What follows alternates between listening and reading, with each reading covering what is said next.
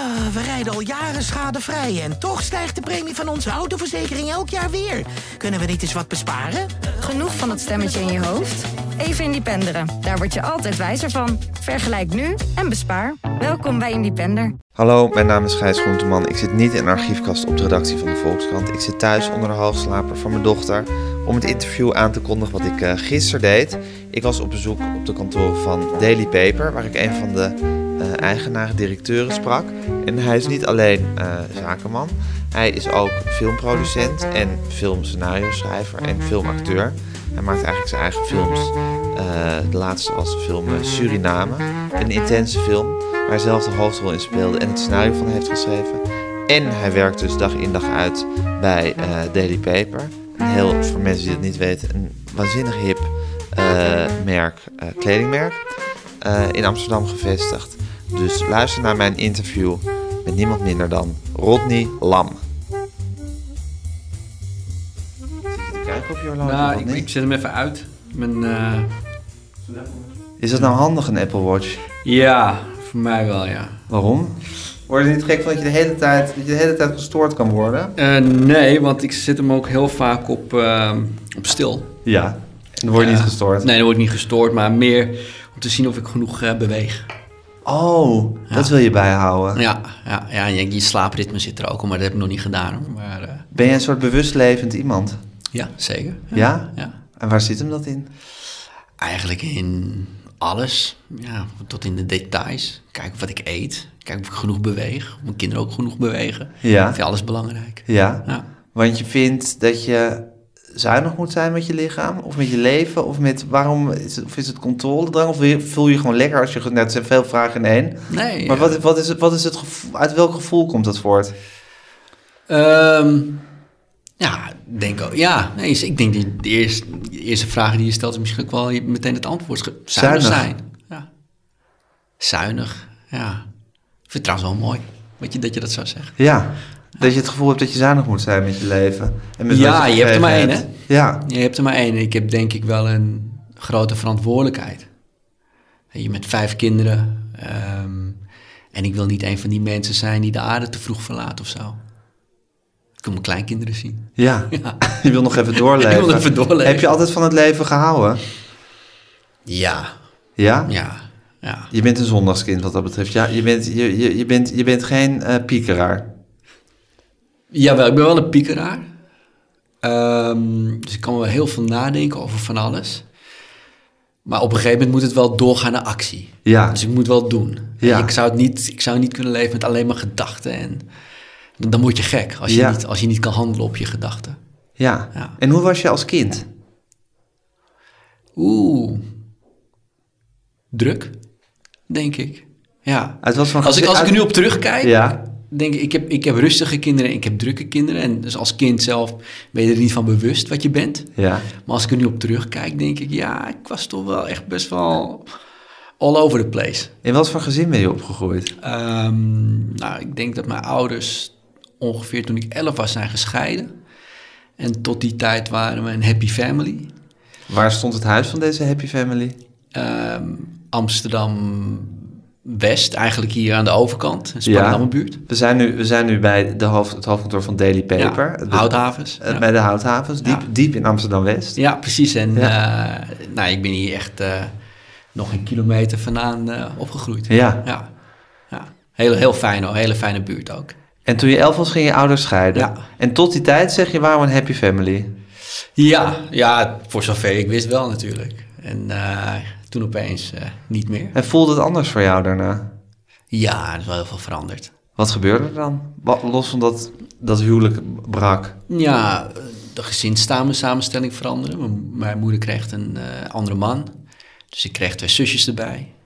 Met wie ik een hele goede band heb overigens. Maar het is toch heel anders. Ja. Heel anders.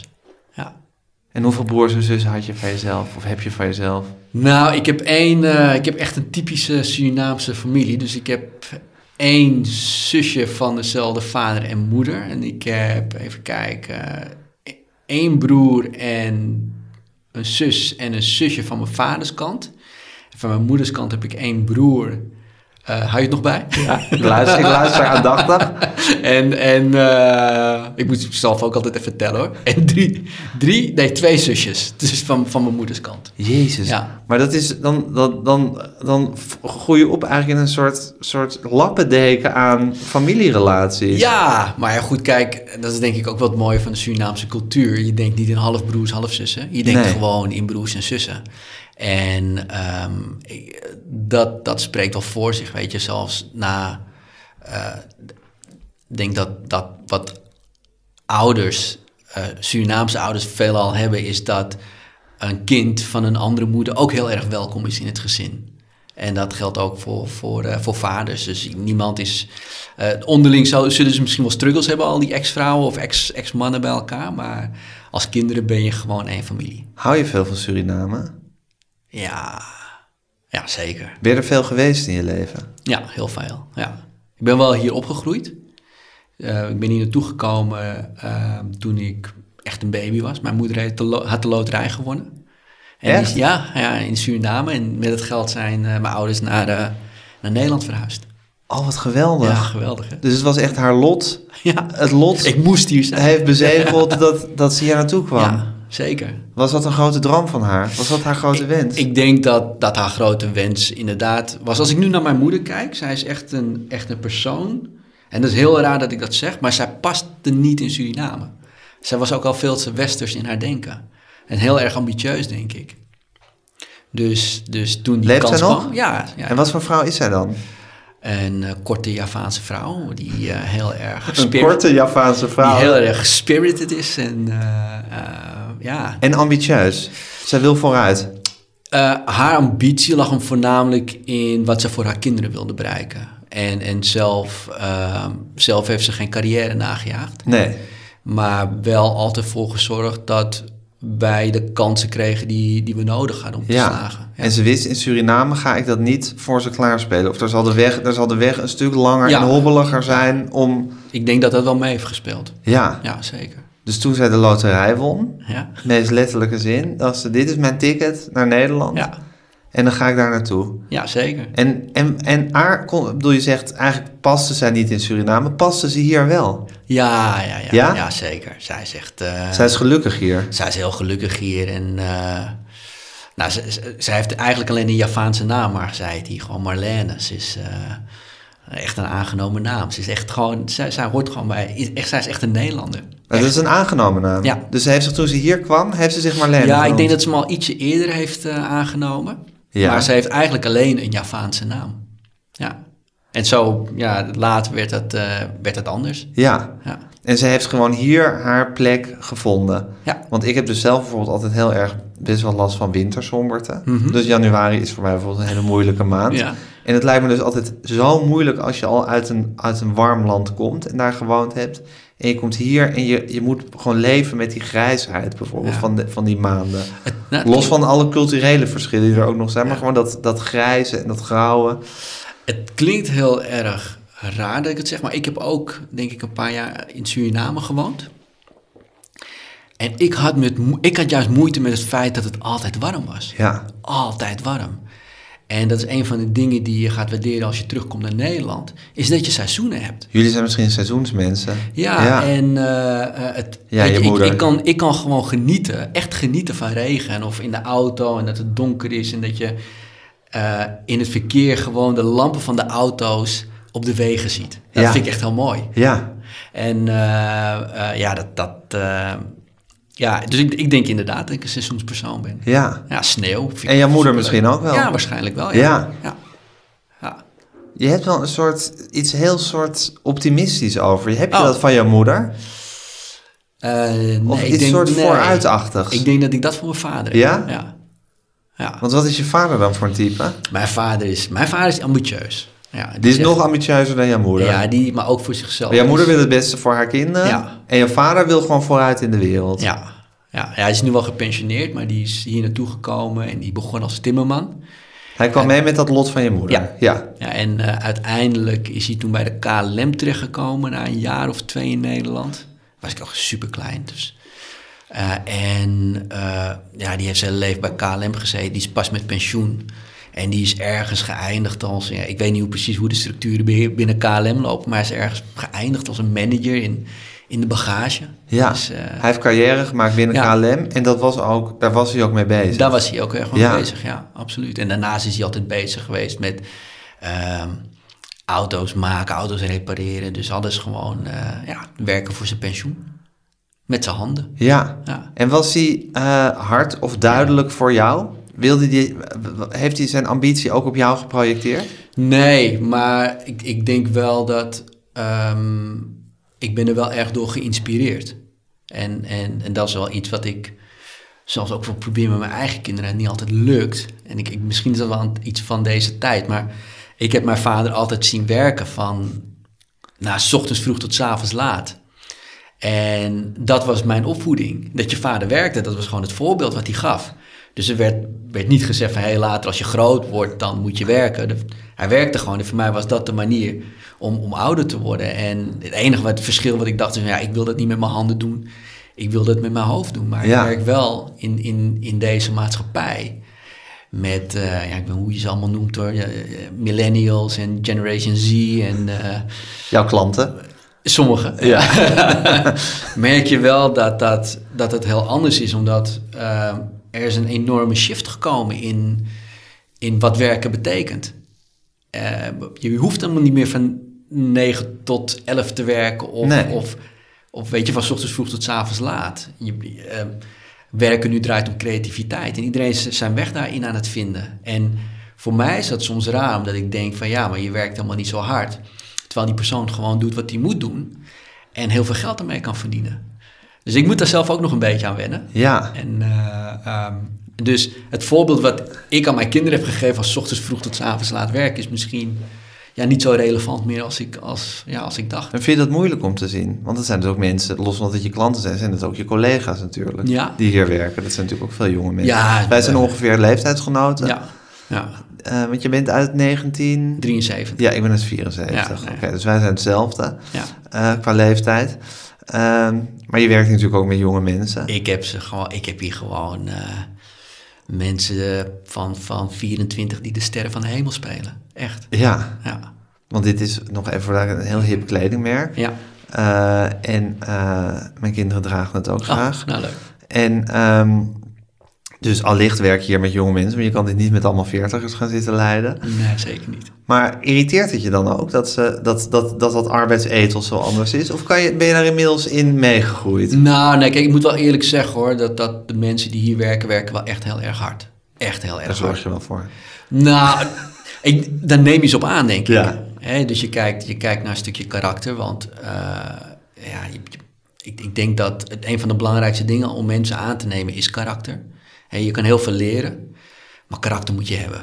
Althans, het is heel, het is heel moeilijk om iemand eh, Karakter in te karakter op te voeden. Ja. En, ehm, en, en, en skills leren is een stuk gemakkelijker. Ehm, en waar we voorheen eh, heel veel alleen maar jonge mensen hadden, is, is het team nu wat meer gemixt. Dus we hebben inderdaad wat meer veertigers. Je hebt ook geleerd dat je een paar ouderen een beetje ervaring ook erbij moet Ja, hebben. het is wel heel goed voor de mix, denk ik. Hè? En ik denk ook gewoon dat je, je kan van elkaar leren. Want ik durf wel echt stellig te zeggen dat eh, de veertigers zie je net zoveel leren van de 25-jarigen en andersom. Ehm, maar je, je merkt gewoon dat, dat als je 25 bent en ben je nog vrij vers, ook op, op, op, de, op de werkvloer. En eh, moet je nog heel veel leren. Eh, en, en daarvoor is het gewoon prettig dat je naar mensen kan kijken. En ik, ik, ik zie ook wel dat dat enorm wordt gewaardeerd en naar- naar, die mensen wordt opgekeken. Dus nou, om je vraag te beantwoorden, het irriteert mij helemaal niet. Ik, ben, ik, ik voel me zelfs best wel gezegend. Op een of andere manier dat ik het op deze manier mag doen. Ehm, want als je kijkt naar bijvoorbeeld als je... Er zijn, er zijn weinig gebieden waar je eh, zo nauw kan samenwerken met zulke jonge mensen. Ik bedoel, ik heb ook voor de bank gewerkt, heb in de telecom gewerkt. Ik kan me niet voorstellen dat je daar met 25-jarige mensen op, op een bepaald niveau kan werken. En dan... En dat je zo op hun creativiteit moet leunen Ja, natuurlijk ook. Ja, ja, ja, zeker. Ja. Kijk, en het verschil is natuurlijk ook dat, zeker als je kijkt naar een merk als Daily Paper, ik snap heel veel dingen, ik begrijp het, Ehm, ik weet hoe het moet, Maar ik kan het niet zo goed als die mensen die gewoon net zo oud zijn. Weet je, ik snap als mensen mij vertellen van ja, eh, de trend gaat dit en dit en dit worden om deze reden. En dan het denk ik, ja, volgen? dan kan ik het volgen. En Ja. dan denk ik, weet je, dan kan ik misschien ook nog één keer of twee keer iets slims zeggen. Maar zij doen dit de hele dag. En dat is Dit hun verschil. leven. Zij snappen gewoon wat hun vrienden dragen. Ja. Eh, of hun broertje. Of, Ja. eh, en soms is 25 jaar is al oud. Als je kijkt naar Ik snap fashion. het, zeker. Ja. Want dat zijn natuurlijk ook veel 16, 15, 16, Ja. 17-jarigen Ja, die dragen. precies. Dus dan ben je alweer als 25 jaar ben je alweer een opa. Precies. En als je zegt, ik neem mensen aan op karakter. Hoe, hoe kan je iemands karakter doorgronden als je iemand aan moet nemen? Ja, ik, ehm, ik, ik stel denk ik, ehm, maar dat is heel persoonlijk, hè? ik stel gewoon hele andere vragen wanneer ik mensen aanneem. Ehm, ik kan bijvoorbeeld de vraag stellen in een sollicitatiegesprek. Je hebt de normale vragen van eh, waar zit je over vijf jaar en dat soort dingen. Maar Ja. ik kan bijvoorbeeld de vraag stellen: Hey, ehm, nou, ja, als ik bijvoorbeeld zie dat iemand van, van sneakers aan, van hey, ik zie dat je van sneakers aan, ja. Hey, wie kocht jouw sneakers vroeger? Eh, en dan krijg je een heel ander antwoord, want daar zijn ze ook niet op voorbereid. En dan moeten ze nadenken, oh ja, wie kocht dat? En eh, ik had hier bijvoorbeeld een jongen, die heb ik natuurlijk meteen aangenomen. Eh, ik vroeg van, ja, wie kocht jouw sneakers? En hij zei van, ja, nou, mijn ouders waren heel arm. Dus wat ik deed, eh, ik leunde op mijn netwerk en, en karakter. Dus wat ik deed, is dan koppelde ik mensen aan elkaar. Eh, en dan zorgde ik voor korting voor bepaalde mensen, zodat ik bij overal mijn connecties had. En soms verkocht ik ook sneakers door. Dus dat was één, dat en dat is al, zo begon hij gewoon een jaar of vijf, zestig geleden. En uiteindelijk, ja, eh, maakte ik daar een, een side business van. Dus ik, ik had niet alleen mijn sneakers, maar ik had ook gewoon, eh, gewoon geld om andere dingen te doen. En toen wist je, A, hij is een sneakerfanaat. Ja. En B, hij is, een, hij is een zakenman. Hij is een handelaar. Een handelaar, een beetje Ja, hosselaar. en een netwerker. En een netwerker. Ja. Dus, en daar heb je zoveel skills voor nodig. Dus die vraag heeft hij zo mooi kunnen beantwoorden. En hoe was dat met jou, Rodney? Toen je 17 was, 18. Maar, Was je ook een hosselaar? Ah, nee, ik, ik, ik denk dat ik niet eens wist wat ik wilde doen. Ik wist, ik, ik wist wel dat ik iets in de fashion wilde doen. En dat heb ik later ook weer losgelaten. Toen ben ik eh 17 jaar, toen ben ik naar de modeacademie gegaan. Eh, maar daar zaten alleen maar meisjes op. Dus daar kwam niet zoveel van, want ik werd verliefd op mijn vrouw. En ja, na één jaar ben ik ook gewoon gestopt. dus eh, dat was geen succes. En eh, ja, toen wist ik gewoon niet wat ik wilde doen. En, eh, ehm, maar ik, ik ben serieus geworden omdat ik toen ik 19 was getrouwd eh, ben. En, en toen ik zoiets van, nou, ik moet wel echt iets voor mijn leven maken. Weet je, ik ben getrouwd, dus nu moet ik wel echt een carrière najagen. En toen werd het eh, ja, een beetje corporate, hè? KPN, Maar hoe kom je daar? Hoe, hoe kom je daar? Ik bedoel, wat had je, je had, want je had dus niet een studie bedrijfskunde gedaan of nee, veel. nee, ik ben echt onderop begonnen in een callcenter. En nogmaals, en dan refereren mijn vader, als je gewoon eh, elke dag om acht uur binnenkomt en je gaat om negen uur weg, val je op. En, eh, dus je bent kan- eigenlijk net zoals je vader bij KLM deed. Ja. Gewoon onderop begonnen Ja, en je naar boven ja, gewerkt. precies. Ja. En ik ben ergens geëindigd, eh, dat was toen ik 27 was, eh Vodafone Content, CRM Manager voor Europa. Toen dacht ik van ja, misschien... Wat is dat? Vodafone Content CRM? Ja, ja Wat Vodafone Content, hè, dat is zeg maar waar je al die filmpjes had. En dat is Ja. pas begon. En ik CRM, Customer Relationship Management, Oké, ja. op Europees niveau. Dus, eh, en toen... eh ja, toen Vond je dat een leuke tijd om helemaal, in, zou maar zeggen, in die... Nou, toen was je dus 27, dus dan had je er ongeveer acht jaar over gedaan. Was je dus eigenlijk van acht jaar van dat callcenter naar Ja, eh, European CRM Management ja ik, denk dat, ik denk dat ik een persoon ben die alles leuk probeert te maken. Weet je, ik bedoel, je moet het toch doen, dus kan je het net zo goed zo leuk maken, mogelijk maken als je kan.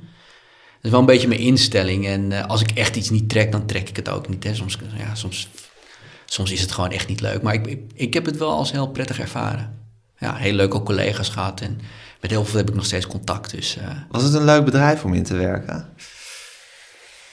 ja, Ja en nee. nou, ja, je moet er wat van maken, denk ik. Het kan ook wel echt heel erg stijf zijn. Ja. En moest je hard zijn? Ik denk dat hard zijn niet echt zozeer in mijn karakter ligt. Wat, wat, maar wat, wat, Want het, kan niet zijn dat je alleen maar... Het, het simpele dat je om acht uur begon en om negen uur s'avonds weer wegging. Dat kan niet de, enige sleutel van je succes nee, zijn ik- geweest. Ik, kan ook wel wat en ik ben heel erg leergierig. Dus ehm, ik, ik, eh, ik probeer zoveel mogelijk, eh, ja, veel, zoveel mogelijk eh, eh, bij, te, bij te leren. Dus ik heb in die tijd ook wel cursussen gedaan. Ehm, en, en ik denk met name ook gewoon people skills ontwikkelen. Want ik denk dat dat Wat zijn people skills? Mensen begrijpen. mensen begrijpen. Ik denk dat als je mensen begrijpt, dan kom je al heel ver. Dan eh, En dat is snappen wat ze willen, wat ze drijft, wat ze drijft. ja, wat hun ambitie is. Ehm, en wat hun competenties zijn om dat te kunnen komen, of welke ontbreken. En als je dat weet, dan kan je, ehm, dan kan je op een coachende manier kan je mensen gewoon vooruit helpen. En dat denk ik wel altijd wel mijn, mijn ding geweest. Om, om meer vanuit coaching mensen te ontwikkelen en op een, op een Ja. plek te krijgen dan hard te zijn. Want is dat eigenlijk misschien jouw talent in dit, in dit zakendeel van je leven, zou ik maar zeggen? Wat je eigenlijk net vertelde over dat sollicitatiegesprek en Ja. hoe, je, hoe je iemands karakter en, en zijn vaardigheden, of haar zijn kara- karakter of vaardigheden probeert te doorgronden heel Ja. snel. Is dat misschien wat jij probeert zo goed mogelijk te doen om te begrijpen wat iemand kan, waar die op zijn plek is, Ja, hoe je hem verder kan hebben en hoe je hem ook kan gebruiken, niet op een negatieve manier, maar waar, je- waar, waar je wat aan hebt bij iemand. Ja, zeker. En ik denk ook wel gewoon dat het, dat gaat ook wel voorbij, ehm, dat gaat wel voorbij Daily Paper of film of alles wat ik doe. Dat is gewoon wel echt oprecht eh, interesse hebben in mensen. En ehm, ja, een goed voorbeeld daarvan is, we hebben hier een, ehm, een projectmanager die is binnengekomen. Ehm, ja, en, nou, gewoon heel groen is er binnengekomen en die groeide op een gegeven moment zo snel. En bij Daily Papers zag ik niet meer echt mogelijkheden ehm, eh, om, om door te groeien. Ehm, omdat, om, ja, er, er is gewoon geen functie voor op dit moment. En daarvan had ik zoiets van, ja, weet je, ik, ik zie wel gewoon echt wel skills die ze moet ontwikkelen. Dus ik heb haar gevraagd van, hey, kan je me helpen bij mijn volgende film? En gewoon puur om haar vooruit te helpen. En ik vind het wel belangrijk dat wanneer mensen je ontmoeten en wanneer mensen afscheid van je nemen, nou op een zakelijk vlak dan, hè, Ja. dan moeten ze wat hebben gehad aan die relatie. In ieder geval, ik moet het gevoel hebben dat ik heb geïnvesteerd in mensen. En dat ze vooruit zijn geholpen. Ehm, en ja, dat, dat is, ja, en dat werkt denk ik ook heel goed zakelijk. ja. En, ja. En wat betreft de mensen die jij tegenkwam, eh, die boven jou stonden of aan wie jij iets had, geloof jij uiteindelijk in het goede of in het slechte van mensen? Ik ga uit van het goede, maar ja, eh, ik moet wel heel erg eerlijk zijn als ik zeg, ik denk wel echt gewoon dat er slechte mensen zijn met slechte intenties. Die heb ik ook meegemaakt. Wanneer kwam je die tegen? Nou, ja, Je hoeft geen specifieke Nee, voorbeelden te nou, ik heb gewoon wel, wel een paar keer gehad en, en ehm, dat, eh, dat ik gewoon echt mensen, dat ik me gewoon niet kon voorstellen dat mensen echt zo gemeen waren en zich daar niet voor schaamden en daar eerlijk voor uitkwamen. En ehm, En op welk vlak gemeen was dat dan nou, bijvoorbeeld? bijvoorbeeld eh, eh, gewoon keihard liegen over bepaalde dingen. Dus je hebt een afspraak gemaakt die Ja. belangrijk voor jou is, ik waar iets moet gebeuren, precies, ik heb of iets meegemaakt. is beloofd, ja? Ja, ik heb bijvoorbeeld meegemaakt, je, dat komt iedereen misschien wel eens tegen, maar dat je een contract hebt en dat stuur je op. En, en dat was nog in de tijd dat je Word gebruikte en niet PDF. En dat eh, iemand dan stiekem dingen ging veranderen en dat niet vertelde en zijn handtekening eronder zette en dan, dan terugstuurt. En dan teken je het. En dan teken je gewoon niet het contract wat je hebt gestuurd. Nou, dat soort dingen. Dat, dat, daar, ik denk dat je daarvoor, daarvoor moet je wel wat slechts in je hebben, Ja. denk ik, om dat te doen. En eh, ja, nou ja, goed, dat kan je niet van tevoren altijd ondervangen. Dus dat overkomt je ook. Ehm, ja, dus ja, het is wat het is. Maar ik, ik, ja, de, de vraag of... Ik, moet niet, ik, moet, ik, ik kan me niet herinneren dat ik voor managers heb gewerkt die echt... Die echt puur slecht nee, waren. zeker niet. Nee, nee. nee ik heb Nee. altijd wel geluk gehad daarmee. Eh, en ik, ik, ik neem mijn verliezen ook vrij snel. Dus als ik gewoon merk in een persoon van... ja, dit is gewoon niet de persoon met wie ik iets wil doen... dan neem ik al heel snel afscheid. Ja. Je bent er vrij pragmatisch in ook. Ja, zeker. Ja. Kijk, ik, ik, door de jaren heb ik voor mezelf de stelling ontwikkeld. Ja, niet verbitterd, maar ook niet naïef. Weet je, en, en als, je dat, als je dat doet, dan, ehm, ja, dan ga je altijd van het goede uit, maar het verrast niks je achteraf. En heb je veel met je vader gepraat over de carrière die je maakte? Nee, nee, mijn vader is geen prater. Surinaamse vaders praten niet. Is dat echt zo? maar jij bent toch ook een Surinaamse vader, of niet? Nou ja, maar ik, Praat jij met je kinderen? Ja, nee, maar Surinaamse vaders praten niet met hun kinderen. Dat, dat komt, dat is het ding. Ehm, niet zoveel als ik zou moeten, denk ik. Eerlijk, heel eerlijk. Ik, ik probeer het wel. Ehm, en dat is eigenlijk geswitcht, want ik wilde eigenlijk doen wat mijn vader had gedaan. Lead by example. Ehm, maar ik, dat past Dat- gewoon ook niet meer bij deze tijd. En dat doe je automatisch. Ja. Ik bedoel, ze, ze kijken altijd naar je. Ja, ze kijken altijd Ja, naar je. maar dat kan praten, kan er nog bij komen natuurlijk. Precies, hè? Dus, en, en, en het past ook niet meer bij de tijd om niet meer te praten. Dus je moet wel. Maar dat is voor jou iets wat je, zou maar zeggen, moet doen. Ja. Je moet jezelf, je moet je, je moet jezelf echt toespreken om te zeggen... ik moet ook met mijn kinderen Ja, zeker. Volgens mij ben je wel heel dol op je kinderen, want je hebt het wel vaak. Of tenminste, het feit dat je vijf kinderen hebt en dat gezin en zo... dat, dat benoem je wel vaak. Ja, nee, ik, vind, ik, ben, ik ben enorm dol op ze. En eh, eh, ja, ik, weet je, ik bedoel, ja, ik, ik- ze, eentje, is, eh, ehm, eentje is nu pas uit huis. Ja, die mis ik dan verschrikkelijk. Weet je, maar ik wil ook wel echt dat ze uit huis gaan. Ja, Die tuurlijk. andere twee moeten ook zo snel mogelijk. Die zijn ook die leeftijd, maar... Hoe ja, oud zijn ze, je kinderen? Mijn, mijn oudste is 25. Ja. Dan, ik denk 24 en... Oh, sorry, 23 en 22. Ja.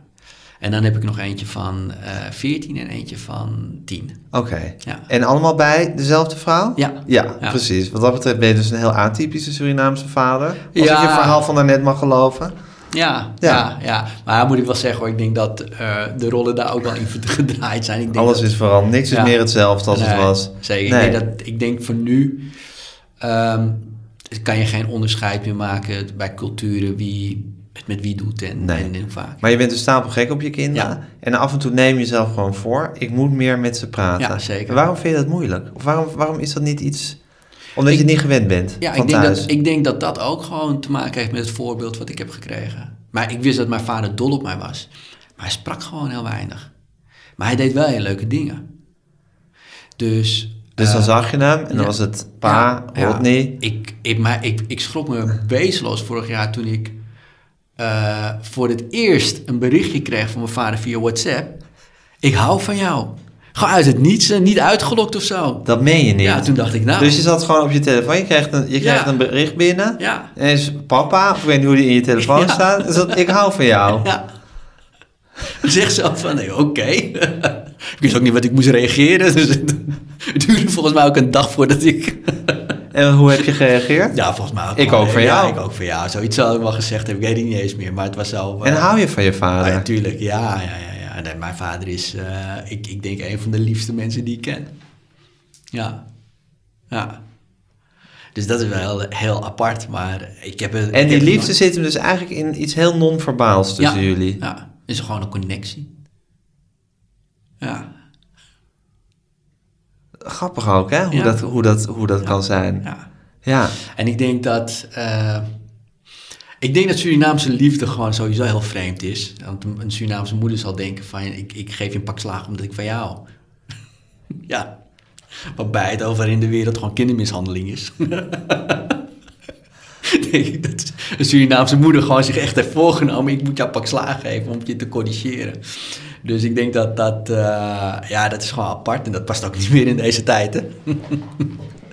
Dus, ehm, maar ja, ik, ik denk Jij kreeg ook wel eens een pak slaag. als kind. Ja. Ah, ja, maar op een gegeven moment ben je er, groei je eroverheen. Dus Zeker. kan het niet meer. Als kind wel. Als kind wel, Hoe ja. is het om een pak slaag te krijgen? Nou, frustrerend. Ja. Zeker als je hem niet hebt verdiend. Ja. En je vindt, neem ik aan vaak dat je hem niet hebt verdiend. Nee, Soms weet je ook wel... Ik dat heb je hem nooit hebt verdiend. Precies. Nee. Ja. Nou, ik weet wel één keertje en dat, en dat is wel denk En hoe gaat dat dan, een pak slaag? Even, even praktisch. Op je billen? Ja, op je billen. Ja, ja. ja En dan Ja. gewoon een paar flinke tikken? Ja, gewoon echt een paar flinke tikken. Ja. Het was dan echt... ehm, ik weet nog een keer... Toen had ik hem wel verdiend. Dat ik gewoon met mijn broer op, op veel te dun ijs... Letterlijk op dun ijs aan het eh, wandelen was. eh, eh, hier in de Spannendamme buurt op zo'n grachtje. En de buurvrouw had ons gezien. En die zat toen gaan verklappen tegen mijn moeder... Nou, toen hebben we echt wel een pak slaag gekregen. En dat was dus de liefde, corrigerende liefde. Ja, Ehm, ja, dat had natuurlijk ook wel anders gekund achteraf. Maar ja, Nou dat, ja. dat was gewoon wat ze hadden geleerd. Ja. hè. Dus ik denk dat we stapje voor stapje nieuwe dingen leren in generaties. en je voelt de liefde toch ook wel, neem ik aan. Ja, op dat moment voel je alleen maar pijn hoor. Op dat moment voel je pijn. Ja. ja. Maar daarna denk je van ja, weet je. Ja. En heb je eigenlijk een eh, puberteit gehad? Want dat lijkt me ineens ook zoiets heel soort Nederlands. Dat je als kind zo gaat verzetten tegen je ouders en allemaal verwijten gaat maken. Me daar niet zoveel van herinneren eigenlijk. Dus je was gewoon aan het werken ook op een gegeven moment. Ja, en ik was, ik, was, ik was denk ik ook vrij gemakkelijk. Ik was een simpele, simpele jongen. Dus eh, heel erg zelfstandig, weet je. Dus ik, ik, ik, ik was al volgens mij 11 en toen had ik mijn krantenwijk. En was ik 14 of 15 en, en maakte ik daar ergens in een red light district ook hoerenkasten schoon. En dan, weet oh je, dus- ja? ik je was al zo hard aan het werken ja, ik was gewoon op jonge altijd- leeftijd. Ja, ja ik, ik, ik vond het heel belangrijk om zelf, zelfstandig te zijn. En mijn eigen dingen te kopen. Dus ja, puberteit. dat diepe ja. besef heb je altijd heel Ja. erg gehad. Ja. Ik wil gewoon mijn eigen zaakjes kunnen regelen. Ja.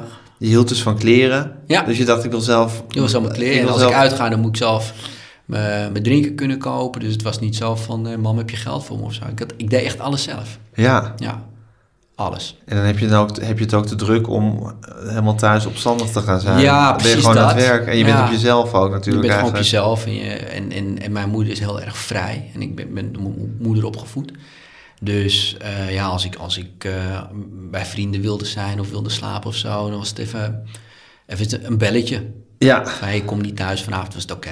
ja. Ja. Ze ging niet de hele tijd eh, staan wachten wanneer je thuis kwam. Nee, nee. Nee, precies. Dus vanaf je twaalfde, dertiende heb je gewoon... Ja. Ben je je leven gaan leiden eigenlijk. Ja, absoluut, ja. Ja. Ja. En wat waren je dromen? Want je, hebt dus, je bent dus nu niet alleen, ja, laten we zeggen, zakenman, maar ook filmmaker. Ja. Had je dat ook altijd al, dat je dacht, ik wil dingen maken? Of schrijven, of Ja, doen? zeker. Ik ben, ik, ben, ik ben altijd wel creatief geweest. Ehm, maar ja, goed, we zijn dezelfde generatie, hè? Zeker. Ja, en creativiteit was niet iets waarvan mijn ouders dachten dat je er geld mee kon verdienen. Nee, maar we Dus- komen wel uit een heel andere cultuur. Ja. Uit een heel ander Oké. leven. Dus, ja, ja. ja. Nou, mijn, ouders, mijn, mijn ouders waren arbeiders, dus dat waren ze gewend en dat is hoe je je geld verdiende.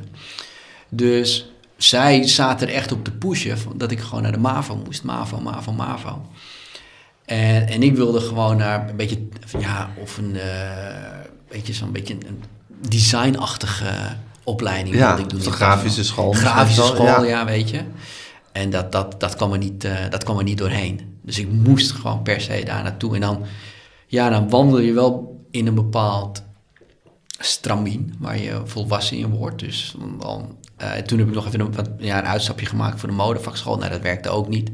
Toen ben ik maar gaan werken en de enige baan die je kan krijgen zijn dan beginnen bij een callcenter. Ja. En, En toen dacht je, ik ga me Ja. gewoon omhoog werken. ja, ja. En gewoon omdat je die, die ambitie van je vader van, je Ja, gaat dit doen en dan ga je door zo hard mogelijk werken naar boven. Ja. Die heb je nou eenmaal. Precies, en... en eh, Het is niet dat je alsmaar zat te dromen van de filmacademie of zo. zeker niet, helemaal niet. Kwam in je hoofd niet op. Nee, nee, nee, het was gewoon geld verdienen. Ja. En zeker de eerste jaren ook, eh, toen mijn kinderen nog klein waren, ja. Ik had toen drie kinderen. Het enige waar je aan denkt is eh, zo goed mogelijk voor je gezin zorgen. En ja, dat is denk ik wel gelukt. Toen werden ze wat ouder en, en je komt er financieel ook wat beter bij te zitten. Toen had ik zoiets van, ja, nu is het ook misschien wel tijd om mijn dromen na te jagen. Ja. Ja, Wat grappig hè, dat, je die dan toch nog, dat die dan toch nog gewoon overeind zijn. ja En hoe, hoe, hoe, hoe kwamen die dromen in je? Was je een hele fanatieke filmkijker? Of zit er gewoon iets in jou dat je moet scheppen? Ja, dat zeker. En dat, dat is... eh, toen ik in Suriname was bijvoorbeeld, heb ik mijn allereerste film gemaakt. Maar dan had ik ook zoiets van... ehm, ik moet ook gewoon echt een moestuin hebben. Ik vind niks leuker dan een zaadje planten en het groot zien worden... en dan de vruchten daarvan eten. In Nederland is het een stuk moeilijker. Ik heb wel tomaten altijd in mijn, eh, in mijn tuin hier. Maar... ehm, eh, en hier, ja... Toen ik in Nederland eh, weer terugkwam, en dat is al jaren, jaren geleden hoor. Dus, maar dan had ik ook zoiets van, ja, weet je, ik moet iets gaan, gaan scheppen, creëren. Van niets iets maken. Dat wil jij. Ja, ja. En Waarom was je in Suriname gaan wonen eigenlijk? Ik deed een eh, eh, project eh, samen met ehm, Stichting Doen. En dat was, ja, op een gegeven moment, ja, hield dat op. En ik had gewoon het gevoel... En toen, daarvoor ben ik naar Suriname gegaan. En dat was na twee jaar hield dat op. Ehm, en ik had nog het gevoel, ja, ik ben gewoon nog niet klaar. Dus toen ben ik nog even blijven hangen. Toen heb ik een eh, heel groot stuk land gekocht. Met je gezin of niet? Ja, met mijn gezin. Heb ik een heel groot stuk land gekocht. En daar heb ik toen een eh, ja, half dorp gebouwd. En toen ik zoiets van, ja, oké. Nou, ook weer van niets iets maken. En eh, ja, een toen- half dorp gebouwd? Ja, ja, dat was echt... Maar je ging huisjes bouwen Ja, erop? huizen bouwen, ja. Ja, heb ik ook nog gedaan. Maar is het met je eigen handen ook? Heb je dat Nee, zelf- nee, nee, nee. Het was echt in projectontwikkeling. Ja, precies. Ehm, En die ging je dan verkopen, of verhuren aan mensen? Ja, ja, ja. En nou, eh, ja, op een gegeven moment kwam Bouters aan de macht. Dus echt wel een tijd geleden, langer dan tien jaar en nu. Kwam hij aan de macht. Ja. En, en toen had ik zoiets van, volgens mij is dit mijn cue om weg te gaan. Toen heb ik alles verkocht. Ben ik weggegaan.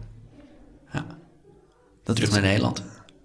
En was het een bijzondere tijd in Suriname? Ja, ja, ik vond het geweldig. Ik, vond, ik, heb, ik heb het heel leuk gehad. Het was eigenlijk eh, bijna één lange vakantie.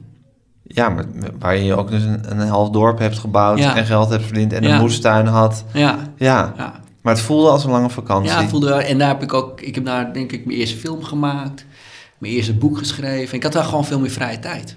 De dagen zijn ook dan langer daar. Ik weet niet hoe dat komt. Maar dan heb je dus een heleboel kinderen, Ja, een vrouw, je bent huizen aan het bouwen. ja. Eh, nou, er is altijd van alles aan de hand. En dan eh, ga je s'avonds of zo, of 's ochtends heel vroeg, ga je nog zitten schrijven.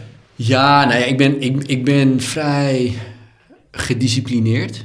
En, en eh, ja, ja ik, kan, ik kan bijvoorbeeld ja, s ochtends aan trainen en dan kom ik naar Daily Paper en dan ga ik werken en dan doe ik al mijn meetings, al mijn afspraken. En dan kom ik soms, eh, vaak breng ik tussendoor ook mijn kinderen naar school en dan haal ik ze ook van school. Ehm, en als ik dan thuis kom, dan ga ik of iets met ze eten of mijn vrouw doet dat. En dan zitten we even gezellig en dan s'avonds pak ik mijn laptop weer, ga ik gewoon weer werken. Ja. Of en dan- schrijven. Of, schrijven. scenario schrijven, of een boek schrijven, Ja. of weet ik veel wat. Ja. En ook op zaterdag en zondag werk ik gewoon door. Dus gisteren heb ik, eh, eh, ik denk... Het is eh, nu maandag, dus gisteren was het zondag. Zondag heb ik tien nieuwe pagina's geschreven voor mijn nieuwe film. En dan, weet je, zo, zo gaat dat. Ja. En ik probeer altijd dan gewoon te zeggen... oké, ik ga minimaal vijf pagina's schrijven voor, een, voor mijn film. En dan... ja, soms, soms lukt dat niet, maar Ja. meestal wel. En je zat dus in Suriname, Prins Heerlijk, je genoot. Ja? En toen, maar toen Bouters er kwam, dacht je, dit is niet, Ja, dit is worden. Die Bouters, wat is dat nou voor een figuur? Erg charmant. Ja. En ik denk... Maar jij hebt mensenkennis, Rodney. ja, Wat, is, wat, wat drijft hem en hoe, hoe komt hij waar, hoe is hij gekomen waar hij Ja, was? kijk, ik ken hem, ik ken hem niet persoonlijk. dus Nee, maar is- goed, je hebt, je, hebt, je, hebt, je hebt in dat land geleefd en je hebt zijn ja, rise en fall gevolgd. En ja, ik denk dat, ik denk dat ehm, met Boutersen is het, is het heel erg moeilijk, omdat er gewoon heel veel... ehm, ja, je wordt niet zomaar zo zoals je bent. Hè? En ik denk dat in zijn geval, als je kijkt wat hij heeft meegemaakt en, en eh, hoe hij ontstaan is als, als legerleider. En eh, nou ja, goed, in zijn beleving is hij gedwongen tot, tot, eh, tot moorden en, en tot het dealen van coke. En, ehm, ja, ik denk dat het gewoon iemand is die koste wat het kost probeert te overleven. Niet anders dan Trump, Donald Trump nu probeert te doen. ja, maar goed, er zijn een heleboel mensen die kost wat kost willen overleven en die dat toch op een wat zachtaardiger manier doen. Ja, absoluut, ja. Ja, absoluut. Ja, Ik, denk dat, eh, ik denk dat dat ook het, het gevaar is, weet je, van, van zulke mensen. en is er in Suriname hetzelfde als wat bijvoorbeeld nu ook in Amerika aan de hand is en bijvoorbeeld ook in, in Engeland rond die brexit en wat hier natuurlijk ook veel is, eh, nu ook met corona, dat het, dat het echt de geesten scheidt. Dus dat je zijn Ja. voor- en zijn tegenstanders hebt en dat, die, en dat dat eigenlijk een hele principiële, diepe kloof kan zijn. Ja, ja, is het ook. En dat, en dat speelt in Suriname al een stuk langer dan in Amerika. Ja. Al moet ik zeggen dat het Amerika al was, alleen... ehm, Ja, maar het kan zich echt zo rond zo'n persoon concentreren. En dat je zou Precies. zeggen, dat je je voor kan stellen dat een familie bijna uit elkaar valt, omdat de ene helft voor hem is en de ander tegen. Ja. En dat dat niet te overbruggen meningsverschil is bijna. Ja, en ik denk, ik denk het verschil is dat in, in Suriname is dat gegroeid door Boutersen. En ik denk in, ehm, ik denk in, in, in bijvoorbeeld Amerika is Donald Trump, hoefde Donald Trump alleen te zeggen wat al die mensen al vonden. Ja. Ik denk dat daar heel Maar groot ik denk dat Bouters het meer gemaakt heeft, die, eh, die scheiding. Ja, nou, ik denk dat eh Bouters, maar ook bijvoorbeeld Nederland heeft daar een rol in gespeeld. Weet je, hoe meer je op iemand in gaat slaan, hoe meer mensen zich gaan verdedigen. En ehm, kijk, wa- wat je niet mag vergeten is dat bijvoorbeeld toen ehm, eh, bij de onafhankelijkheid is er een deal gemaakt voor miljarden. Volgens mij was het iets van 9 miljard. Dat was toen heel veel geld. Toen Bouters aan de macht kwam, toen is die kraan dichtgedraaid, kwamen al die miljarden niet meer binnen. En het gevolg daarvan is dus dat eh, je daarmee een heel land boycott. Ja. Dus dan is het helemaal niet zo moeilijk voor een land om te zeggen van ja, zij hebben gewoon de geld dicht, eh, geldkraan dichtgedraaid. Ja, en en daarom ben ik nu voor Boutersen. Ja. Wat heeft Nederland voor mij gedaan? Ja, dat krijg je. En dan elk negatief signaal is vuur voor de tegenstander. En dat, dat zie je ook gewoon in Amerika bijvoorbeeld. Dat zie je ook gewoon hoe harder je op Trump ingaat, hoe Hoe meer hij erbij meer, gedijt. Ja, Ja. weet je, die harde kern, die wil dat. En deed het je pijn toen om te zien dat Bouters weer zijn positie eh, heroverde? Ik had niet verwacht dat het zo erg zou worden als het uiteindelijk heeft uitgepakt. Want uh, Suriname is wel echt de koers. Toen ik daar wegging was volgens mij 1 eh, euro was 3,5 SRD waard. Dat is onderhand nu 1 euro tegen 20 SRD. Ja. Dus gigantische Dat is inflatie. niet, ja, dat is niet, eh, ja, dat is gewoon verschrikkelijk. Dus ehm, ja, daar kan je niet tegenop. Ook als land. En ik, heel bewust toen ik, eh, ik, ik ben redelijk cijfermatig. En dat is ook de reden waarom ik weg ben gegaan. Toen ik de eerste begroting zag, de jaarbegroting eh, van Suriname. En ik keek zo, toen kon ik al, dus ik weet echt niet hoe een, een Moody dat niet kan zien of zo. Maar toen zag ik al, oh, ze zijn hier gewoon aan dingen aan het schuiven en wat aan het verbloemen. Dat, dit geld kan er niet zijn. Als je gewoon heel logisch kijkt naar het jaar daarvoor en het, en het, en Ja. het huidige jaar. Ja, Dus het zoals je jaarafrekeningen ziet. Of, ja, ja. ja. ik kan redelijk balansen lezen. En ik, ik kan me voorstellen dat, dat bij zo'n kredietbureau als Moody... dat ze het nog beter kunnen dan ik. Dus iedereen kon gewoon zien, dit klopt niet. Ja. En eh, toen had ik zoiets van, oh, wacht even, het Suriname gaat wel binnenkort failliet. Dit gaat heel erg worden. Toen ben ik weggegaan. Ja. Met pijn in het hart. Was dat moeilijk? Nee, het was ook wel een beetje op hoor. Het was een beetje klaar. Ik had ook alles gedaan wat ik kon doen. Suriname is klein. En eh, te klein voor de ambitie die ik heb. Zo voelde dat heel ja, erg. zo voelde dat wel. Maar het was wel echt wel een heel leuke ervaring. Maar je hebt dus liefde voor dat land. En je hebt liefde voor die cultuur. En Ja. de manier waarop mensen met elkaar omgaan. En alles. Ja, En dan, voelt, dan kan me voorstellen dat het ook een beetje voelt als... Het gaat nu mis en nu ga ik weg. En ja, hoe redden jullie het nu hier? ja dat je daar zorgen over had. Maar goed, ja, misschien- zeker. Zeker nog steeds hoor. Ik heb wel familieleden daar. En denk ik, oh god, hoe, hoe gaan ze dit, eh, hoe gaat dit Redden. ooit goed komen? Ja, echt. Echt. En, en, en het heeft ook bijna, en dat is het, het, trieste daarvan, het heeft ook bijna geen nut om dingen te ontwikkelen, om ze te helpen. Want het geld gaat nergens naartoe. Het, het, is gewoon een, een, het is gewoon een monster. Wat gewoon energie en geld wegvreet. En zolang er niks verandert in, eh, in het leiderschap en het karakter van het leiderschap in Suriname, blijft de bevolking daar gewoon onder lijden. En, en als, als daar niet snel een nieuw voorbeeld gaat komen, dan, dan creëer je dus weer een hele nieuwe generatie van mensen die denken zoals de leiders nu denken. En dat gebeurt gewoon heel makkelijk. En hoe denken de leiders nu? Wat is, wat is de ze zijn heel erg koppig, vind ik ze. Uh, het- we hebben het altijd zo gedaan. Ja. Dus ja, dan, blijven het zo doen. Ja. Terwijl ik denk, als je een ander resultaat wil hebben, moet je dus vooral niet doen wat je altijd hebt gedaan. Maar dat komt er niet in bij hun. Nee. Nee, het is wel grappig. Terwijl jij juist heel erg bent van eh, de tijden veranderen en dingen kunnen ook veranderen. Hoe je Ja. met elkaar omgaat kan veranderen. Ja. Eh, de normen kunnen veranderen van wat normaal is en wat goed is. Eh, en daar moet je in meegaan. Absoluut. Ja, Jij bent een flexibel iemand van jezelf. ja zeker. Dus dat is eigenlijk dat is anders dan de, dan de, dan de Surinaamse Ja, die zijn politieke top. Die zijn heel standvastig. Oh ja, in de politiek is het een drama. Ja. Met uitzonderingen dagen later. Tuurlijk. Maar het is wel echt Tuurlijk. wel dat ik echt denk van... eh, ik moet eerlijk zeggen, ik weet niet of het nu zoveel beter gaat met Santokki eh, aan de macht. Want iedereen klaagt nog steeds. Ja, Dan moet ik wel heel eerlijk Bouters zijn. is natuurlijk gewoon wel echt een soort psychopaat.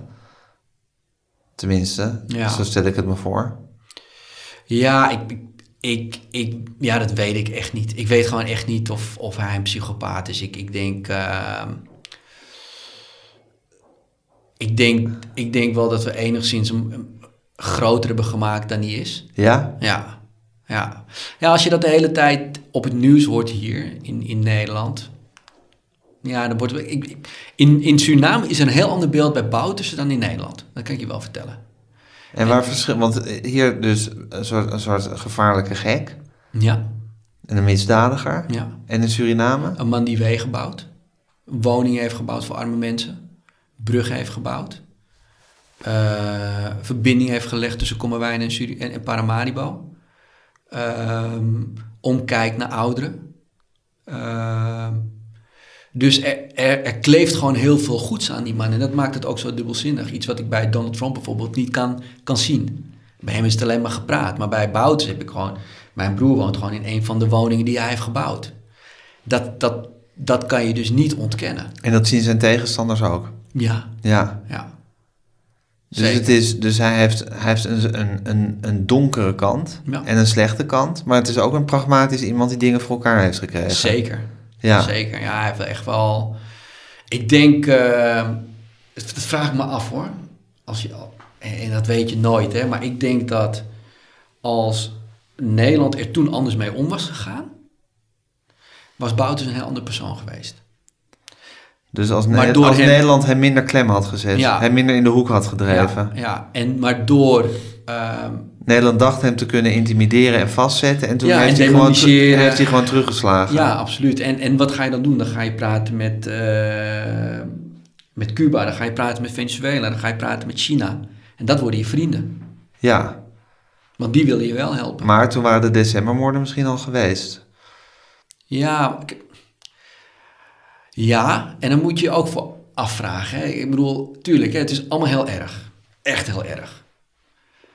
Ehm, maar wanneer moet je ophouden daarover te praten en, en vooruitkijken, omdat het gaat om een half miljoen mensen die moeten eten? Kijk, de decembermoorden zijn als een strop om de nek van Suriname gehouden. En het heeft Suriname, nou ja, nu is het al... eh, 1980 was het, ja, hè? 80, ja, December dus- 1980, dus ja, 40 jaar 40 geleden. jaar geleden. Zo lang heeft het Suriname verlamd. Maar ook echt verlamd. Als je... Op een gegeven moment moet je ook gewoon zeggen, we gaan gewoon door. Kijk, en tuurlijk is, is het verschrikkelijk wat er gebeurd is. En misschien had Bouters ook moeten zeggen, ik ben niet meer de juiste persoon om op de voorgrond te treden. En weet je, iemand anders mag het van me overnemen. En, en, Maar ja, zo zit hij dus niet in elkaar. zo zit hij dus niet in Nee. elkaar. Eh, en, en misschien moet dan in Nederland zeggen van, nou weet je wat, goh, laten we dan maar ook gewoon doorgaan. Want laten we wel eerlijk zijn, eh, in Nederland zijn we ook niet vies van om met de grootste wapenhandelaar ter wereld te werken, Amerika. Nee, maar om een zullen we zeggen, bevriend politiek leider te steunen en te financieren... die, Ja. die, die, die zo'n rij politieke moorden net in die tijd dan net op zijn geweten heeft... is natuurlijk ook wel... Ja, en Lastig. ik, ik snap het en ik praat ook zeker niet goed, maar ja, er zijn wel slechtere deals gesloten in de wereld. Toch? Ik bedoel, de wereld is niet een, eh, is niet altijd een kleurvolle plek. Nee. Ik bedoel, als je kijkt naar de gruwelijkheden van Amerika, of van een China, eh, of van een Rusland, of van een Saoedi-Arabië, eh, waar we allemaal goede vrienden mee zijn als het gaat om geld maken. Maar een man die dan moorden heeft gepleegd en daar een heel land voor, eh, ja, Gijzelen, Boycotten. boycotten, Gijzelen. gijzelen. ja, dan moet je afvragen. Ik vraag me af, ja, is dat wel achteraf de juiste keuze geweest? Je vindt dat Suriname te veel te lijden heeft gehad van, de, Veel te veel. van het, de principie, het principiële gedrag van Ja. Nederland. Ja. Voortkomend natuurlijk uit de misdaad van Bouters. Ja. ja. Ja, ja. Kijk, en je kan dan wel wijzen naar eh, naar Suriname en dan kijken naar cocaïne en drugscultuur. Maar aan de andere kant is, is Nederland misschien wel de grootste ecstasy-producent ter wereld. Ja, weet je, we hebben allemaal ons probleem. Ja, precies. En los van dus alle sentimenten over Bouterse, voor en tegen, voelt dat, is dat gevoel van in de steek gelaten zijn door Nederland, of te hard gestraft, of te, te hard in de hoek gezet door Nederland, dat leeft heel sterk in Suriname. Ja, ja, Ja, zeker. Zeker onder zijn aanhangers, maar ik denk ook onder zijn niet-aanhangers. ja. Ja precies. Alleen Dat het, is- het verschil is wel dat, denk ik, zijn tegenstanders misschien wat pragmatischer zijn en snappen dat je wel moet dealen met het buitenland. En weer de banden moet aanhalen met Ja. Nederland, omdat we dezelfde taal spreken, of een België, of een Amerika, Ja. of een China. Is er een plek waar jij, waar jij je meer thuis voelt, in Nederland of in Suriname? Nee. Nee, hetzelfde. Het grappig, als ik in, in New York ben, voel ik me ook thuis. Je voelt je overal thuis. Ja, ja. Het zeg je niet zo heel veel eh, Nee, waar, je, vind- waar je woont. nee, nee, zeker niet. Ik moet wel zeggen dat ik het altijd wel lekker vind om thuis te komen waar- mijn familie is. Ja, En op dit moment is dat in Amsterdam, maar ik denk dat als ik in... als je vrouw er spullen pakt en in New York gaat wonen of in Ja, dan Arizona, dan, ga je er ook lekker dan mee. kom ik daar thuis. Ja, Ja. absoluut. En wat is je vrouw voor iemand? Ehm, het tegenovergestelde van, van, van, van, ja, van wat ik ben, ja. Waarin is het tegenovergestelde? Zij is, ehm, zij is misschien, zij is veel minder ambitieus. Eh, en het, de ambitie die zij heeft is voor haar kinderen. Zoals bij jouw ouders Ja, ook was eigenlijk. Ja. En, eh, maar ook heel erg zorgelijk en heel erg lief. Ehm, en zij is wel echt een prater. Oh ja? Ja, ja, ja. ja. Ook met haar kinderen? Juist met de kinderen. Ja. Die ouwe wordt de hele dag Oh, met ze. maar, ja. ja. ze maakt, ze maakt goed voor ons twee. Je komt er niet tussen. Nou, ik- zij is wel een hele, echt een extreem lieve moeder. En, en, en mijn kinderen hebben echt heel veel geluk met haar. Dat, dat beseffen ze ook wel hoor. Dus, eh, maar ik, ik denk dat ik gewoon kan doen wat ik doe, omdat zij Ja. zo goed is in wat zij doet. Want jij was ook van om acht uur s ochtends gaan werken en om Ja. negen uur s avonds mee ophouden. Ja. En, En dan, maar, ja, en dan achter je laptop om weer dingen te gaan zitten typen. Ja. En ze laat me altijd. Ja. Het is nooit van Rodney, ga je nu niet... Nu, nu kom je er maar eens gezellig bij. Ben je wel om zes uur thuis? Nee, en ik denk, ik, moet, ik denk ook gewoon dat, je, dat het best knap is voor iemand om met mij te zijn, denk ik. Iemand die zo... Waarom? Waarom is het moeilijk Nou, om met ik- jou te zijn? Ik ben heel erg flexibel, dus ik kan wel gewoon op een dag opstaan en dat mijn vrouw me vraagt, wat ga je vandaag doen? Ja, ik denk dat ik ga werken aan een nieuwe film. Dat zegt niemand normaal. en dan kijkt ze me aan. En het erge is dat ze gewoon weet dat ik het meen. Ehm, dus als ik bijvoorbeeld zeg, weet je, het, het kan zo zijn dat ik denk van, oh wacht ik denk dat we gewoon een nieuw bedrijf moeten beginnen dat dat doet. En dan, ja, dan, dan, dan, nou, dan, ze raakt dan net niet in paniek, maar ze heeft wel iets van, maar wat gaat hier gebeuren? Ja, Maar ze vindt het... En, en zo, zo ben jij. zo ben ik, ja. Je wordt wakker met een idee Ja. en dan wil je dat gaan doen.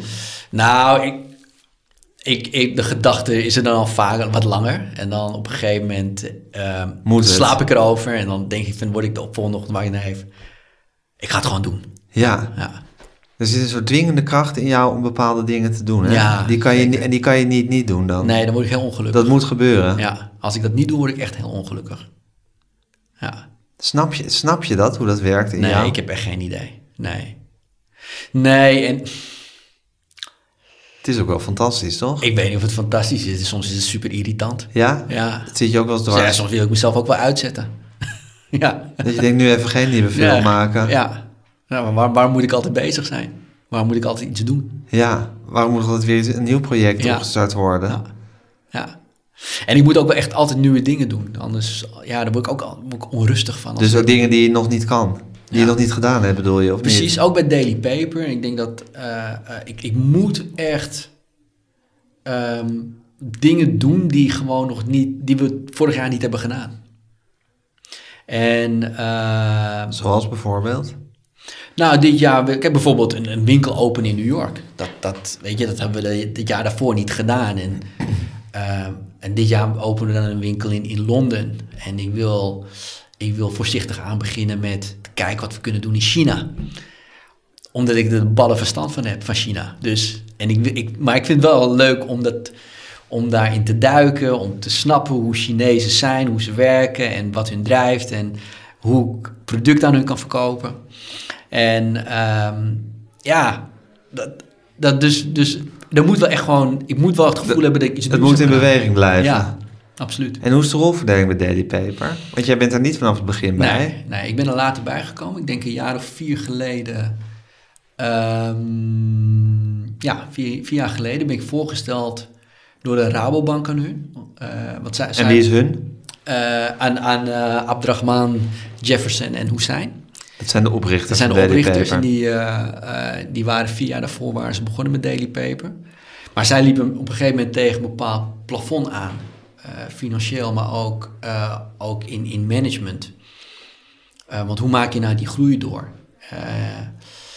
En we zijn elkaar voorgesteld en er was een klik. Ehm, en ik zou ze in het begin zou ik ze een beetje helpen, maar dat is, op een gegeven moment is dat een fulltime job geworden. En de rolverdeling is, eh, nou, dat zij voornamelijk het creatieve gedeelte doen. Ehm, en eh, eh, ook gewoon het gezicht zijn van de organisatie. En ik ben gewoon als directeur degene die het leidt. Ja, Hè, van productie tot finance, tot zorgen dat de collectie op tijd af is en dat onze klanten te ontvangen of dat onze e-com goed loopt. en dat er een winkel in New York wordt geopend. En eentje in Londen. Ja, En dat de Chinezen een beetje begrepen worden. ja, ja, Ja. ja. zeker. Ja. Dus echt wel heel, heel erg leuk. En waarom is het een bijzonder bedrijf? Ik denk dat dit het eerste bedrijf is waar ik heb gewerkt waar, ehm, waar we zo divers zijn. In culturen, etniciteit, in leeftijd en in gender. We hebben gewoon hier, denk ik, gewoon ja, van het uiterste spectrum hebben we gewoon van alles. En dat, en dat maakt ook maakt Daily Paper heel bijzonder. En ik denk ook dat dat de kracht is van ons succes. En hoe, hoe is dat in een modemerk? Hoe voel je dat in een modemerk? Hoe bedoel je? Nou, de, al de- deze waanzinnige diversiteit. Ja, uiteindelijk koop je toch een trui of een trainingsbroek of een jasje, weet ik veel wat. Maar Ja, maar het is, niet, het is niet alleen wat je maakt, maar het is ook hoe je het maakt. Je moet er wel gelukkig van worden. En die positiviteit, eh, ja, ik ben echt niet zweverig of zo, maar ik denk wel dat mensen ook die, positiviteit kopen. Eh, en en ehm, ja, en ik denk ook gewoon dat daardoor ons verhaal klopt. Hè, eh, Daily Paper is een merk wat staat voor inclusiviteit en authenticiteit. Het moet, en, en het laatste, het moet gewoon echt zijn. Dus, dus wat, je, wat je zegt, moet je ook zo ervaren. En, en moet je, dan, dan moet je ook gewoon rekening mee houden als je nieuwe dingen ontwikkelt. Als je mensen aanneemt, dat je wel altijd zorgt dat, dat die balans goed blijft. ehm, op alle vlakken. Ik heb ze net allemaal opgenoemd. Maar, ehm, en juist doordat je zelf als bedrijf zo bent, inclusief, eh, maakt ook gewoon dat je consument inclusief is en daarbij wil horen. Ehm, ik denk niet dat we op een andere manier Daily Paper hadden kunnen bouwen. Maar dat is onze succesformule. Ik weet, ik snap best wel dat een Hennis Mouders een hele andere succesformule heeft. tuurlijk, Maar die van Gelukkig ons is, maar. Ja, Ja. ja. Maar die van ons is, ja, dit. dat is dat. Ja. Wat vind je van deze tijd? Uitdagend. Ik heb wel echt vaak moeite om me aan te passen. Veranderen dingen zo snel. En ehm, Zelfs voor jou als flexibel iemand is ja, dat lastig. Ja, ja, ik kan me ook heel goed voorstellen dat heel veel mensen depressief zijn, depressief raken, niet weten wat ze met hun leven aan willen. Iets wat je heel veel ziet bij jonge mensen tegenwoordig. Kijken naar voorbeelden op Instagram en het niet zijn. En, en eh, they buy into the image die er niet is. Ehm, eh, en ja, ik, ik, ik denk gewoon dat eh, als je zoveel meemaakt en, en, zoveel, al, alles zo snel gaat, dat ik, ik vraag me ook soms af hoe, hoe, hoe houdbaar is dit voor een mens? Hoe lang blijven we hiermee doorgaan? Alles checken op Instagram en LinkedIn en, en Facebook. Op een gegeven moment is het toch genoeg? Maar ja, ik weet het niet. Dus ik laat mezelf ook maar overkomen. Je hebt het idee dat het dol draait af en toe. Dat het te veel is. Nou, ik denk dat het wel meer dan een idee is. Ik denk dat de bewijzen daar zijn. Ik denk dat, eh, ehm, ja, de, de mensen die gewoon geraakt worden hierdoor, ja, dat is wel echt het bewijs van dat, dat dit systeem misschien niet echt zo houdbaar is als we denken. Dat is een beetje op een blinde muur aan het afrijden zijn. Ja. ja, en op een gegeven moment, dat merk je ook wel. Hè. Soms heb je modemerken die hebben het lef om niet meer op, op social media te zitten. Hoe heet het? eh, dat, dat paar uit, uit, uit de UK, Meghan en... eh, is het Harry? Harry? Ja.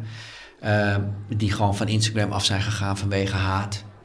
Weet je, ik, ik denk dat dat wel... Dat, ja, dat zou misschien wel de toekomst kunnen zijn. Hm. Dat, dat mensen ook bewust gaan zeggen... Nou, vind het allemaal goed. Ehm, het levert niet op. En voor al die complimenten hoef ik het niet te doen, want ik heb genoeg vertrouwen in mezelf. Ik weet wie ik ben. Dus waarom zou ik dan op Instagram zitten en likes gaan tellen? Dus ik denk wel dat dat een. eh, een Ja, het is in theorie heel makkelijk, maar het is tegelijkertijd net als stoppen met roken. absoluut. Ja, Ja. het is ook super verslavend. Super moeilijk. Ja. ja. Ja. En, en, Ja, plus eh, dat je bijvoorbeeld als, als, als modemerk natuurlijk eigenlijk niet kan permitteren om te zeggen, ik, bemo- ik, ik trek me daar niks meer van aan. nee, nu nog J- niet. Jullie hè? kunnen niet zeggen van wij gaan van Instagram af, Nee. want het is eigenlijk net crack. Nee, nu nog niet. Maar er was, er was mode voor Instagram. Er zal ook wel mode zijn na Instagram. Je weet niet. Als alles verandert zo snel. Misschien is er over een, eh, een tien jaar een hele andere manier van hoe wij mode ontdekken. Ja, Hè, misschien gaan we wel weer naar het authentieke, dat we het gewoon aan willen raken. Ja, digitaal is ook niet alles. Hè. Soms Nee. een beetje koud en kil. ja. Het is wel een spannende tijd waarin we leven. Absoluut. Met pandemieën en sociale media Ja. en toestanden. Ja. ja, het is wel echt meteen aanpassen. Heel snel schakelen. Waarom denk je nou dat je vader die app aan jou had gestuurd? Heb je het hem gevraagd? Hij is gewoon ouder geworden en ik denk dat... En ik Ja, denk maar het is toch wel lief dat je ineens uit het niks, ik hou van je hebt. Ja, ja, ja, ja. Ik denk gewoon... Na een heel leven dat eigenlijk niet kunnen zeggen. Ja. Ik, ik denk gewoon dat, dat als, als oudere mensen... Ja, als je ouder wordt... ehm, ja, word je toch geconfronteerd met je... eh, ja, dat je niet voor altijd zal leven. En je gezondheid gaat achteruit. Dus ik denk dat het allemaal meespeelt. En dat dan hij gewoon ik wil het keertje gewoon nog een keer zeggen. Ja, ik wil dat hij het weet. Of zo, zoiets, denk ik. Ik heb het hem niet gevraagd. En zeg jij het nog wel eens tegen je kinderen? Ja. Ja. Niet zo vaak als ik het zou moeten doen. En het klinkt wel raar, ik ben wel heel erg open hier en eerlijk nu. Maar goed, ik denk dat het makkelijker is om dat te zeggen tegen je kleintjes dan maar ze groter worden. Weet je, als, je, als ik het tegen die zoon van 25 moet zeggen, dan ik denk ook dat hij me dan zo aankijkt. Oké, dude, wat is er met jou? Misschien vindt hij het wel fantastisch. Ja, hij zal het wel fantastisch vinden. Eh, maar de zou ook denken, dude, wat is er met jou? Ja, zo van, eh, dit is niet de tijd, ik moet even, ik moet even doorwerken. Snap je? Dus eh, ja. Ja, ik weet het niet. Ik denk dat het... eh, ja, dat zijn van gekke dingen, hè? Ik, weet- soms, weet, ja, ik, soms weet je ook niet waarom je dingen doet of niet doet juist. Ja, Het is wel leuk dat je ermee bezig bent. ja misschien tijd voor een eh, psycholoog of zo, hè? Misschien wat Nou sessies. joh, nee, gewoon, gewoon naar hem toe gaan en zeggen ik hou van je. Ja, dat sowieso. Stuur die app gewoon wat eerder dan je, je eigen vader het heeft gedaan. Ja, ja, sowieso. Ja. Nee, dat, dat sowieso. En dat, dat, dat moet ook. Dat besef ik ook. Dat besef ik ook echt. Maar je bent vast heel lief voor je kinderen. Je kan me niet anders voorstellen. Ehm, ben ik lief? Nou, kijk, als je kijkt naar mijn... Als je het vergelijkt met mijn vrouw, is niemand lief. Snap je? Zij is zo extreem lief. Dan doe je het nooit. Nee, je kan je nooit met haar Nee, je kan niet concurreren met haar. Nee. Dus, dus in eh, ja, elk gezin heb je good cop, bad cop. Ik ben dan bad cop. Ik ben degene die zegt van ja, wordt niet tijd dat je nu even uit huis gaat. Weet je, dat je niet even, dat je even gewoon een ruimte voor jezelf gaat zoeken. Ehm, En die betaal jij dan niet, die ruimte? nou, voor mijn zoon heb ik natuurlijk wel, ik heb hem wel op weg geholpen. Dus ik heb wel zijn borg betaald en ik weet je eerste huur volgens mij. En eh, dan kopen we wel gewoon eh, ja, een deel van de uitzet. Weet je, dat, dat, dat doen we wel. Maar Maar niet te veel verwennen. nee, wij zijn niet. Ja, aan de andere kant ook wel weer hoor. Ja, Ah ja, joh. ja joh, nee, kijk, ja. Het, het- kijk, voor mij is het allerbelangrijkste dat ze, dat ze gelukkig zijn en, en doen wat ze, wat ze willen. En dat ze vooruit gaan in het leven. En, en of ik ze daarmee moet helpen of dat ze het helemaal zelf willen doen, fijn. Weet je, dat maakt voor mij niet uit. Ik heb best wel vaak een bemiddelende rol gespeeld in de baan die ze kregen. Uh, wat ik niet erg vind en wat ik juist prettig vind. Maar dan weet ik gewoon dat ze bij een goede werkgever komen. En, uh, en dat de manager die ze straks hebben, dat die gewoon in ze gaat investeren. Want dat is mijn belang, dat mijn Ja. kinderen gewoon groeien. En, ehm uh, en vooruitkomen in het leven. Dus als ik ze, waar ik ze kan helpen, ja, dat zal ik Doe altijd doen. Ja, Ja, ja. Dus, en dat is ook Surinaam- een beetje verwennen. Zeker. Maar een Surinaamse vader blijf je. Ja, alles is door het koken. Hè? Kan je dat? Eh, ja, ja, ja. Ik kook graag. Ja, ik kook Wat, graag. wat wordt je volgende film, Rodney, tot slot? Ehm, ik ga een film maken eh, over een eh, donkere vader. Ik speel ook dezelfde hoofdrol. Oh, je gaat zelf weer de Ja, hoofdrol gewoon dezelfde spelen. hoofdrol Dat vind je spelen. leuk? Ja, ja, ja, ja. Daar hou je gewoon Ja, van. vind ik gewoon leuk, ja. ik moet soms iets anders doen dan Daily Paper. Dus eh, nee, ik speel dus een, eh, een, donkere vader eh, met een stiefdochter. En haar moeder is al overleden, een paar jaar geleden. Maar zijn stiefdochter is wit. Dus dat is best wel iets van, ja, een beetje raar. Hè? Donker, me- meestal is het andersom. Ehm, waarbij stiefouders wit zijn en dan stiefkinderen zijn dan zwart of gekleurd. En hier is het dus bij mij is het dus andersom. En nou, daar ben ik wel hele leuke situaties mee. Wordt het een beetje komisch, of niet? Drama, comedy. Ja. Drama-comedy. Drama, comedy is wel wat anders hè, dan eh, de vorige film. En, eh, ja, dat is een hele heftige, Ja. hele heftige film. En hij speelt zich af hier in Nederland. Het speelt zich af in Nederland. Oké. Ja. Wanneer ga je hem draaien? Ergens in juli. En wie gaat hem regisseren? Ik ben op zoek naar een regisseur. Oké, dus die kunnen zich melden. Ja, die kunnen zich melden. Maar het scenario is al af. Eh, ja, ik ben nu bij de laatste pagina's van mijn script. Dus ik heb de synopsis wel uitgeschreven. Laatste pagina's van het script. eh, en dan gaat de dramaturg eroverheen en zo. Dus wel, eh, maar tegelijkertijd zoek ik echt een, eh echt een regisseur. Dus ja. Ronnie, ik vind je een fascinerende figuur. ik kan niet anders zeggen. ik zou eens een week achter je aan willen lopen. Om te mee te maken wat er dan gebeurt. Oh, wauw. Misschien wel vermoeiend ook een beetje. Nee, ik zit heel vaak op één plek hoor. Dus, Oké, maar hard te werken. Oké. Dankjewel hè. Hey, dankjewel. Dit was Met Groenteman in het Nieuwe Normaal met Rodney Lam. Mijn naam is Gijs Groenteman. Ehm, u kunt zich abonneren op alle mogelijke manieren op deze podcast. U kunt ons een mailtje sturen, podcasts.volksstand.nl. Geef ons lekker veel sterretjes en volg ons op Instagram, met Groenteman.